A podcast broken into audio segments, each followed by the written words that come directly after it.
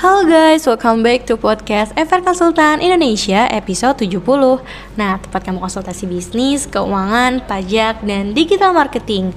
Bersama saya Mutineta Di episode kali ini saya akan menemani kalian nih Dalam beberapa menit ke depan yang pastinya dengan topik yang seru dan membangun Buat kaum milenial dan para pebisnis. Are ready to be a billionaire at young age? Pastiin kamu dengerin sampai selesai ya. Kalau misalnya dipikir-pikir, siapa sih yang gak ingin menjadi entrepreneur?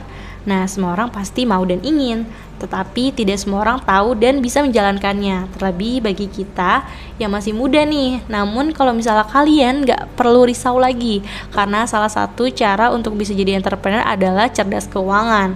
Mungkin kita bertanya, ini maksud dengan cerdas keuangan itu seperti apa sih? Dan bagaimana cara untuk kita bisa jadi pribadi yang cerdas keuangan?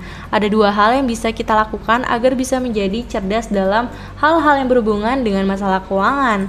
Yang pertama, cobalah belajar secara mandiri dan banyak sumber. Tetapi jika kalian tidak bisa makna, hal itu justru akan membuat kalian menjadi tambah bingung.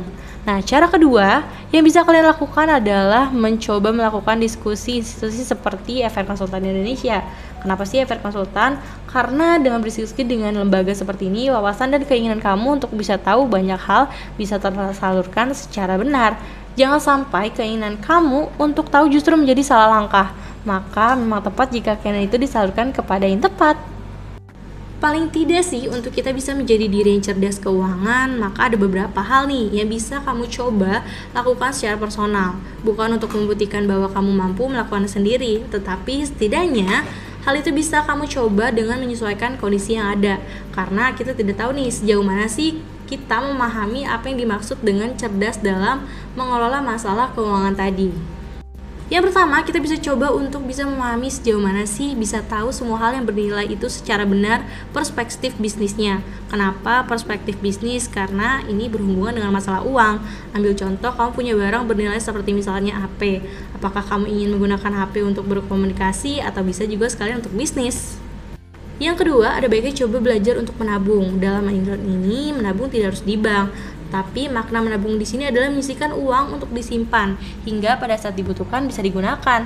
Bisa menabung dengan membelikan barang yang bisa dijual dan cepat atau menabung dengan celengan.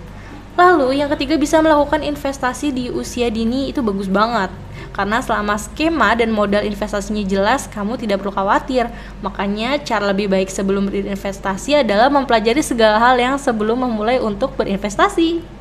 Dan yang keempat, kamu bisa mencoba untuk membuat sebuah program perencanaan yang berhubungan dengan bisnis. Nah, semakin sering kamu melakukan hal itu akan semakin mempermudah kamu dalam membuat sebuah perencanaan bisnis yang bisa dipertanggungjawabkan.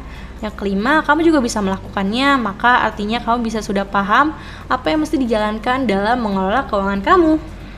Dan hal yang terakhir mesti menjadi perhatian kamu adalah ada baiknya membuat sebuah catatan yang berhubungan dengan keuangan, baik catatan masuk ataupun keluar. Dengan adanya catatan, kamu akan bisa menganalisa di kemudian hari terkait bagaimana sih cara kamu menggunakan uang yang kamu miliki. Dengan kamu memahami segala hal yang telah dijelaskan tadi, ada mencobanya untuk menjalankannya, maka sudah barang tentu kamu akan berusaha menjadi diri yang lebih baik di masa kini dan mendatang. Karena seseorang itu dengan belajar akan semakin mudah untuk meningkatkan kualitas dirinya dibandingkan dengan orang yang tidak suka belajar. Gimana nih kira-kira pembahasan kali ini? Thanks banget ya buat para Gen Z yang udah dengerin episode 70 mengenai kenapa sih kita itu harus cerdas dalam mengelola keuangan. Nah, untuk mendapatkan lebih banyak tips dan trik tentang bisnis, keuangan pajak maupun digital marketing, kalian pantau terus ya podcast FR Konsultan Indonesia dan tunggu update-nya di Instagram kita @frkonsultanindonesia.